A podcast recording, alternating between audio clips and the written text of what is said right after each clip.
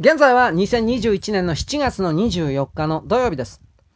中国におけるですね、私は鄭州市の水害のことを言いました。中国人たちがたくさんですね、いろんな情報を出してますが、本当かどうかはわかんないものが多いです。ただし、いわゆる被害に遭った市民たち、その家族たちが出している情報というのはおそらく本当ではないかなと思います。私は先ほど、鄭州市から外に向けるような複数の国道のような幹線道路、そしてそのうちのいくつかが山をぶち抜いてですね、トンネルになっており、トンネルの外側が外側の世界というか、外側の市につながっているような、その蛍光トンネルと言います。京都の京に光ると書いて、まあ、強光か蛍光ですね。鄭州蛍光トンネル。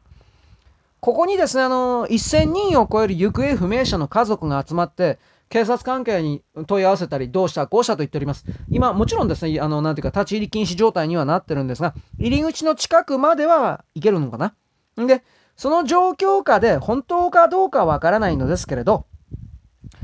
この鄭州の蛍光トンネルで、中でですよ、トンネルの中で、6300人の遺体が見つかったというふうな数字が、まあこれ中国人が出しておりますから本当かどうかわかんないです。まあ一応出てます。で、私は以前あなたに言ったと思うのですが、中国では我々が、あの、なんていうかな、想像もできないくらいに人が死んでるんじゃないかということを私言ったと思います。疑いということを持っているということを言ったと思うんですが、これが、なんというかな、その証拠じゃないかなと個人的に思ってます。どういうことかといえば、あのー、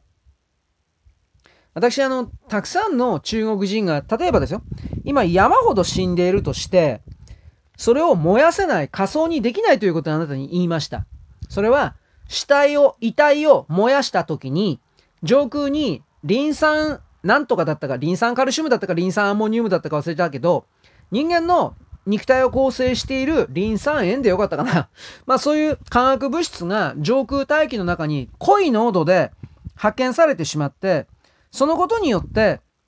その濃度を測ることによって、実際に何人死んだかということが大体分かってしまう。これが武漢市で2月1日と便宜上決めますが、この時にたくさんの人々が死んで、中国の武漢市、中国政府は、何だったかなまあ、せいぜい100人ぐらい本当に少ない人数しか死んでなかったよっていうふうに言ってたけど、その濃度を測ったら、1万人超えるぐらいの人間が死んでいたじゃなかったかな。まあ、とにかく万に近い人間が死んでいたというふうなこれは本当かどうかわかんないですよ。本当かどうかはわからない。ただ、そういうことがあったもんですから、中国政府は、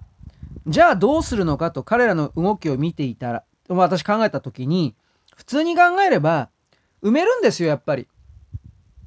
となるとどこに埋めるのか。これから夏場になって、下手なとこに埋めたら腐って匂いがしてバレるんですよ。あと伝染病だとか。だから私は砂漠に捨ててんじゃねえかなと思ったんですけど、これはわからないですね。ほんで、そういう状況下で、あのー、なんちゅうかね、この6300人でしょ。4km のトンネルだから、でも 4km のトンネルに車がいっぱい詰まっていたとしても、バスとかがいっぱいあったかとしても、6300人ってちょっと多いんじゃねえかと俺は思うんですよ。正直。で、この人を隠すための死体を運ぶようなトラックがいたんじゃないかなというふうに疑ってるんです。実のところは。中国政府はもし仮にたくさんの人々が死んでいたのだとするなら、うーん、ほんの少ししか仮装を許さないというか、あとは当局に死体を遺体を引き渡せというか、なんかそんな処理してるんじゃないかなというふうなことを私本当に疑ってるんですよ。そうでなければ、例えば私、この間言ったけど、中国のあれ、どこの駅かわかんないけど、中国は武漢ウイルスというか武漢肺炎の脅威からすぐ立ち直ったんだということの宣伝の動画として、駅の構内をたくさんの中国人が歩いてるという風な動画を、どっかの地元のメディアか何か発表というか発信というかしてたんだけど、その内側をばらしたような人がいて、少数の人間が同じような場所をぐるぐると回りながら、それらの動画をですね、いかにも人がたくさんいる風な形で撮影していたということのネタバレがあったんで、私はそんなこと今までの中国だったら絶対にしなかったのに、それが起きているということは、単純に借り出せる人間が全然いないんじゃないだろうかと。このような疑いを本当に持ってます。我々は既存の常識でまさかそんなことがあるわけがないというふうな自分で自分自身を縛るような設定条項のもとに世界を見ていますがそろそろそれを少しずつではありますが自分自身で外していかなければ今起きている特に中国で起きているような異常な動きを認識すらできないで騙されたままの状態でとどめ置かれるのかもしれません。